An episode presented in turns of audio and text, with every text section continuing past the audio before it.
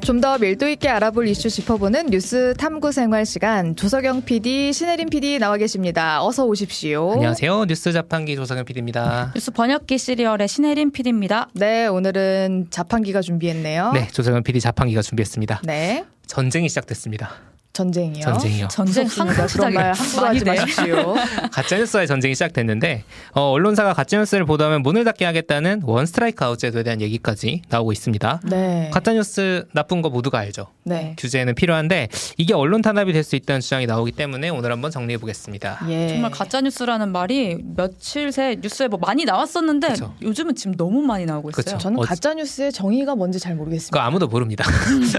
자, 가짜뉴스가 나라 무너지게 만든다는 얘기가 정부 쪽 인사들로부터 계속 나오고 있습니다. 음. 이동관 방송통신위원장이 얼마 전에 이런 얘기를 했어요. 가짜뉴스를 빨리 바로잡지 않으면 대한민국이라는 국가의 존립 자체가 흔들릴 수밖에 없는 상황이다. 이제 더 이상은 늦출 수 없다. 이런 얘기를 며칠 전에 했고 앞서 5년 시간에 논란 다뤘던 김행 여가부 장관 후보자 지금 여가부 수장으로서 가지고 있는 인식 외에도 재산 관련해서 여러 내용이 보도가 되고 있는데 음. 어, 이렇게 말했습니다. 언론의 가짜뉴스 도가 지나치다. 확인도 안 하고 단독 기사를 날려 어그로로 트래픽을 끌고 인격살인을 한다. 이렇게 하면서 청문회까지 기자들과 doorstepping, 그러니까 출근길 문답을 하지 않겠다고 밝혔습니다. 영어를 너무 많이 씁니다. 그렇죠. 드라마틱하게 엑짓 하겠습니다. 이거 어그로로 트래픽을 트래픽을. 끌고 네. 아, 좀 근데 뭐가 가짜 뉴스라는 겁니까? 그게 가장 어렵죠. 최근에 논란이 된 김만배 신앙림 뉴스타파 인터뷰가 지금 정부에서 지적하는 대표적인 가짜 뉴스입니다. 어, 간단히 다시 정리를 해드리면 윤석열 대통령이 검사 시절에 부산저축은행의 브로, 그 사건 관련 브로커인 조우영 씨의 수사를 대충 무마해줬다라는 게 당시 보도의 내용이었어요. 어, 윤석열 당시 검사가 이 브로커 조사할 때 뭐 커피 타주고 그냥 보내면 된다는 식으로 했다는 게 이제 인터뷰 내용이었는데 그런 적 없다는 게 드러났죠. 그래서 뉴스타파는 물론이고 지금 인용 보도한 방송사들 압수수색 들어가고 방송통신심의위원회에서 과징금도 부과를 했습니다. 근- 어, 관련 논란은 지금도 현재 진행형이고요. 근데 지금 어쨌든 알아보니까 가짜 뉴스 맞지 않습니까? 그거는 이제 가짜뉴스라고 볼 수 있 겠죠. 어, 방송사들, 그러니까 인용 보도한 방송사들은 물론이고 뉴스타파도 저널리즘적으로 부족한 보도였다는 걸 인정을 하고 사과하기도 했습니다. 음. 다만 커피를 누가 타줬냐 아니냐를 떠나서 이때 실제로 이 브로커에 대한 수사가 안 이루어졌거든요. 그게 음. 이루어지지 않은 건 문제 아니냐? 어, 이런 맥락에서 보도의 전체적인 취지가 악의적이라고만 할 수 있느냐는 항변도 나옵니다. 이게 음. 쉽게 말하면 가짜뉴스는 순도 100%라는 게 존재하느냐? 아. 예를 들어 여러 가지 의혹이 보도됐을 때 10개 중에 하나가 진짜 문제가 됐다. 라고 하면 그것만 가지고 전체를 가짜뉴스라고 할 수 있느냐는 그런 문제가 생기는 거죠. 세상 거의 모든 것이 영 아니면 10은 아닐 텐데 그렇죠. 그러다 보니까 한쪽에서는 의혹 보도 한쪽에서는 가짜 뉴스 이렇게 주장들을 하고 있어서 싸움이 지금 나고 있습니다. 그리고 계속 납니다. 네. 김행 여가부 장관 후보자도 마찬가지입니다. 어, 지금 재산 관련해서 의혹이 몇 개 있어요. 이번에 신고한 총 재산이 163억입니다. 와우, 많죠? 좋겠다. 자, 부럽습니까? 네. 자, 소셜뉴스라는 회사 주식이 49억인데 이제 배우자도 이 소셜뉴스 주식이 52억이에요. 그러니까 합치면 100억이 넘죠. 음. 이 소셜뉴스라는 데가 위키트리라는 온라인 매체를 운영을 하고 있습니다. 네. 김행 후보자가 2013년에 청와대 대변인이 되면서 당시 가지고 있던 소셜뉴스 주식을 시누에게 백지신탁. 넘겼거든요. 그렇죠. 이거 백지신탁 이슈가 있어요. 네. 근데 그때 주식 가치가 약 3억 8,500만 원이었습니다. 음흠. 그런데 2019년에 김행 후보자 이걸 다시 샀어요. 음. 근데 이 지금 주식 가치가 배우자랑 자기가 합쳐서 100억이 넘잖아요. 네. 그러면은 이 3억 8,500만 원짜리가 이게 갑자기 40 가치가 엄청 그렇죠. 올랐다는 얘기네요. 엄청 올랐다는 음. 얘기죠. 근데 이 과정에서 서로 돈을 얼마씩 주고 받았느냐 이게 공개가 안 돼 있습니다. 음. 그리고 소셜뉴스 주식회사라 그랬죠. 뭐 물론 비상장입니다. 근데 공시도 안 돼 있어요. 그러면 이게 자금 흐름이 어떻게 된 거냐 궁금하죠 사실. 궁금하죠. 그러다 보니까 기자들이 기사를 쓰고 의혹을 제기하고 있고 그러면 해명을 하면 돼요. 음. 그죠? 근데 해명이 해명이 안 되면 또 의혹이 나오고 재해명하고 이런 과정을 원래 거치는 건데 이거 그래서 김홍 의원이 지금 이거 주식 파킹해 놓은 거 아니냐. 그렇죠. 뭐 그래서 있어요. 국민의힘 김웅 의원조차도 이거 그냥 가짜 뉴스라고 이렇게 얘기해 버리면 어떡하느냐라는 음. 주장이 나오고 있습니다. 음. 이게 진실이 이런 식으로 공방이 이루어지면 몇 년씩 걸리는 것몇 년씩. 걸리죠. 네. 좀 이따 얘기하겠지만 이명박 전 대통령 다스의 실소유주라는 게 밝혀지기까지 13년 걸렸습니다. 와. 자 법적으로 판단하면 시- 이렇게 걸린다는 거예요 몇 년씩. 음. 그러다 보니까 정부는 자 방송통신위원회를 비롯해서 이거 지금 가짜뉴스에 따른 피해는 엄청나게 빨리 번지는데 음. 이렇게 법적으로 판단하려면 오래 걸린다. 빨리 빨리 판단하자라고 하는 상황입니다. 문제는 아까 말씀드린 것처럼 가짜뉴스의 기준이 되게 애매한데 빨리 빨리 판단을 누가 해줄 거냐. 라는 문제가 생기는 거고요. 네. 그러다 보니까 지금 정부 입맛에 안 맞는 보도만 취급 가짜뉴스 취급하는 거 아니냐라는 라는 주장이 민주당에서 나오고 있습니다. 왜 웃으세요? 그 몇 년 전에는 거꾸로 했던 것 같아서. 언론중재법이라는 걸 통과시키려고 했어요, 민주당이. 자, 민주당 조승래 의원이 어제 국회에서 이렇게 얘기했습니다. 방통위가 진정 가짜뉴스를 근절하고 싶다면 공공연하게 가짜뉴스를 배포한 이동관 씨와 국민의힘 의원, TV조선부터 징계해라. 이런 오. 얘기를 했습니다. 어, 무슨 얘기입니까? 자, 무슨 얘기인지 궁금해지죠? 이동관 방통위원장 청문회 때 있었던 의혹 중 하나가 저희도 전해드렸는데 자녀의 학교 폭력 은폐 의혹이었습니다. 하나고 다녔었는데 그 하나고 이사장에게 이동관 위원장이 당시에 전화를 걸어서 자녀가 학기 말까지만 있게 해달라. 이런 얘기를 했다는 거예요. 이거 김승유 이사장 본인 육성이 나왔어요. 음. 그리고 이거를 폭로했던 게 이제 하나고에 재직 중이었던 전경원 교사라는 분입니다. 이분이 최근에도 다시 언론에 나와서 이제 증언을 하고 이러면서 크게 논란이 됐는데 TV조선이라는 방송사에서 이 전경원 교사에 대해서 지난 6월 10일에 정교조 가입한 교사다. 학교에서 징계를 받아가지고 그거 보복하려고 이동관 아들 학폭 은폐를 주장한 거다 등등의 음. 내용을 보도를 합니다. 네. 당시 이동관 위원장이나 국민의힘에서도 비슷한 얘기를 했어요. 맞아요. 네. 이동관 방통위원장과 국민의힘도 같은 취지로 정경원 교사를 비판합니다. 음. 이동관 위원장 당시 대통령실 특보였는데 음. 그때 입장문을 내서 어떻게 써놨냐 이 전경원 교사에 대해서 MBC 등 외부의 관련 문건과 학생 개인 정보를 불법 유출한 전교조 교사다라고 기재해 놨습니다. 그런데 전경원 교사는 당시 전교조가 아니라 교총 소속이었습니다. 아, 이게 음. 가짜 뉴스네. 그렇죠.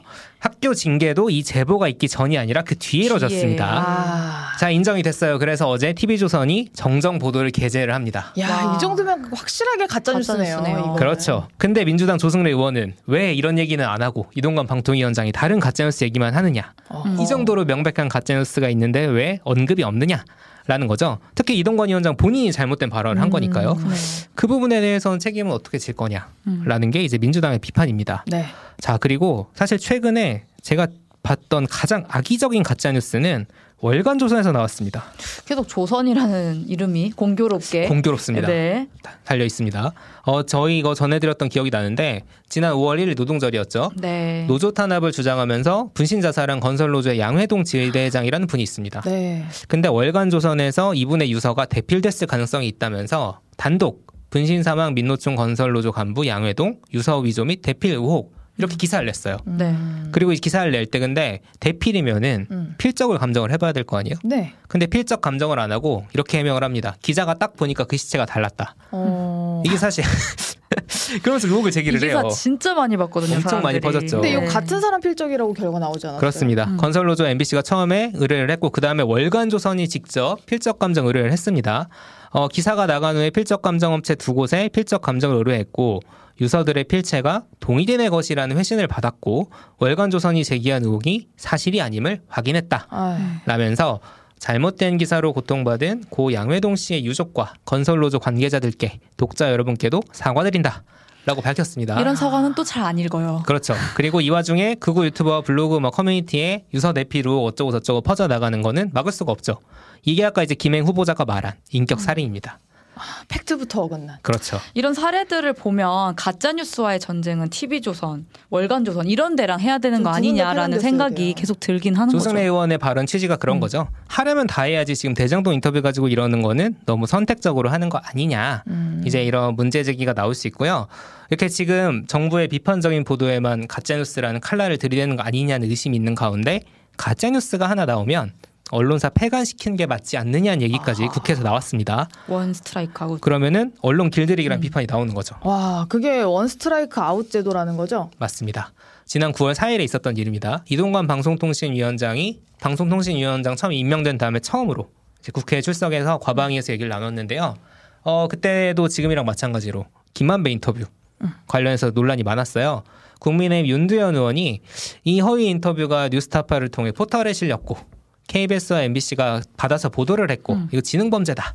이렇게 하니까 이동관 방통위원장은 더 심하다 자기가 볼땐 음. 이건 국기문란 행위다. 음. 다시는 이와 같은 일이 발생하지 않도록 원 스트라이크 아웃제를 도입해야 한다라고 그때 이제 언급을 합니다. 여기에 이제 국민의힘 장재원 의원이 뭐라고 보탰냐면 방통위에서 가짜 뉴스를 고의로 기획하고 시나리오를 만드는 거는 폐간, 그러니까 없애버려 한다는 얘기죠. 언론사를 폐간 망신 시켜야 한다라고 하자 이 위원장이 그게 바로 원 스트라이크 아웃의 최종 단계다. 라고 밝힙니다.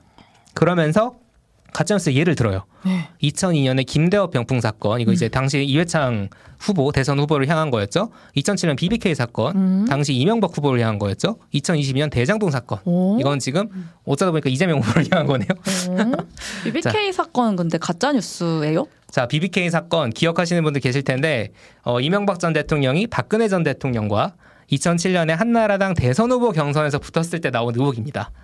어 그리고 이제 민, 민주당 쪽에서도 그 이후에 대선 과정에서 강하게 의혹을 제기했는데 간단히 설명해드리면 BBK라는 투자 자문사가 있었고 네. 주가 조작이 시작이 됐어요. 네. 피해자가 엄청 많았습니다. 그리고 여기에 다스라는 회사가 얽혀 있었죠. 이게 둘 다 이명박 후보 소유냐? 실제로 다스는 나중에 결국에는 이명박 후보 소유라는 게 밝혀졌잖아요. 네. 그런데 2007년에 검찰에서 그리고 특검에서 전부 무혐의 나왔습니다. 음. 근데 2020년이 돼가지고 아까 말씀드린 것처럼 대법원에서 다스는 이명박 소유다라고 확정이 됐어요. 음. 이걸 두고 이동관 위원장 지금 뭐라고 말하냐? 다스가 이명박 소유라는 거지 BBK 관련 사법 책임은 없다 이렇게 얘기를 했어요. 무슨 말인 거예요, 이게? 그런데 이거를 이제 이게 국회에서 그날 논- 논란이 됐는데 네. 이제 다른 논란이 또 생기면서 넘어갔고요. 어쨌든 분리해서 볼 수 있느냐 과연 그때 같이 얽혀있던 사건이었는데 이거 판단이 다를 수가 있어요. 근데 다스는 이명박 소유라는 결론이 나왔고 2007년과 2020년 사이 13년이라는 시간이 흘렀습니다. 그런데 2007년에 만약에 BBK는 물론이고 다스 관련 의혹 제기한 언론사들이 죄다 가짜뉴스였다. 라고 하면서 폐간을 시켜버렸으면 이게 자유민주주의 국가냐 어허. 라는 우려가 나올 수밖에 없는 거죠. 네. 어쨌든 허위 보도나 가짜 뉴스에 대한 폐해는 있다. 그렇지만 어떻게 그건 막아야 되는 거냐? 원 스트라이크 그렇죠. 아웃이 아니면 이미 절차가 있습니다. 음. 언론중재위원회라는 게 있어요. 굉장히 신사적으로 해결할 수 있는 방법들이 다 마련이 되어 있습니다. 그 혹시 예전에 이제 예능 프로그램 같은 거 보시면은 가끔 이제 PD들이 양복 입고 간다라는 이렇게 약간 드립처럼 이렇게 얘기한 게 있었어요. 예를 들어 서- 수위가 너무 높거나 문제가 되는 발언들이 방송에 나갈 경우 언론중재위원회가 갑니다. 생각보다 그거 되게 힘든 일이에요. 엄청 힘들어요. 네. 저희도 이제 시사 프로그램 하다 보면 몇 번 겪는데 제발 오뜨밀은 그런 일 안 겪었으면 좋겠고요.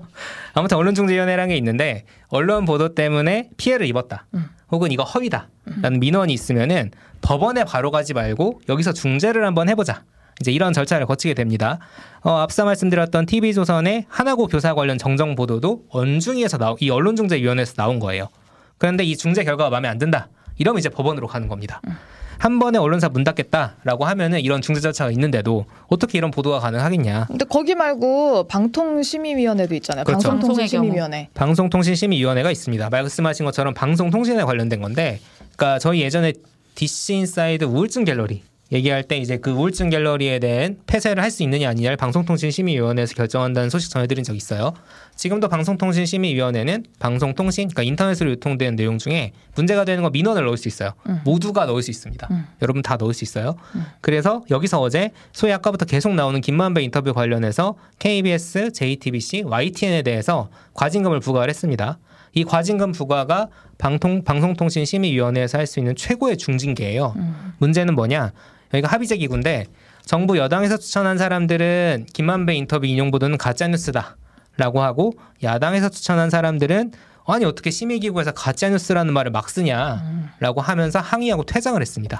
그러니까 이 방심위에서도 이제 여당 야당이 막 갈려 있다는 거잖아요. 그- 그렇죠. 그 사람들이 가짜 뉴스냐 아니냐를 결정하는 거고. 지금 같은 구조에서는 사실상 음. 정부 여당에서 추천한 사람들이 무엇이 가짜 뉴스냐 아니냐를 결정하는 구조가 돼 있습니다. 음. 그럼 여기서 이제 이런 의문을 가질 수 있죠. 가짜 뉴스 규제해야 되고 그에 따른 피해는 막심합니다. 그런데 뭐가 가짜 뉴스고 뭐가 악의적 보도인지를 누가 판단하느냐? 음. 지금.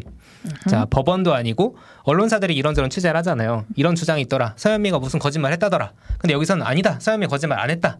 이런 보도가 막 왔다 갔다 나온단 말이에요. 이렇게 다양한 취재에 의해서 대중의 판단이 내려지는 것도 아니고 지금 대통령과 국민의힘에서 추천해서 임명한 사람들이 가짜뉴스냐 아니냐를 결정한다. 그걸 근거로 언론사 문을 닫게 할 수 있다. 라는 게 되면은 이러면 이제 언론 자유 지수라는 게 있어요. 지난 2년간 하락세거든요. 음. 그 이유는 모르겠지만 아무튼 2022년, 2023년 하락세예요. 과연 내년에 우리 언론 자유 지수가 어떻게 될지는 우려가 되는 상황입니다. 음. 원래 안 그랬는데 그러는 건가요? 원래 안 그랬는 데는 뭔가요? 모르겠네요. 2년 아, 언론 자유지수? 하락세라고 하니까. 아, 알 수가 없는 게 사실 이 언론 자유 지수가 지금 43이거든요. 네. 한국이. 그냥 딱 들었을 때 높진 않잖아요. 근데 원래 47이었는데 처음에 문재인 정부 당선됐을 때 아마도 그 탄핵 정부 그때 한번 43위 정도로 확 올라갔다가 올- 오르락 내리락 하고 있어요. 근데 지금 43위요? 네. 43위가 확 올라간 거예요? 47인가 그 밑에 60 매지 한 적도 있었어요. 과거에는. 총 몇 몇 개인데요? 100몇 개 넘겠죠. 그래요? 1등은 어디예요? 그건 모르겠네요. 방금 그렇군요. 확인을 안 하고 와서. 알겠습니다. 어, 어쨌든 뭐 높아졌으면 좋겠습니다. 네. 네, 여기까지 가짜 뉴스와의 전쟁에서 생각해 봐야 할 지점들 탐구해 봤습니다. 조석영 PD, 신혜림 PD 수고하셨습니다. 감사합니다. 감사합니다.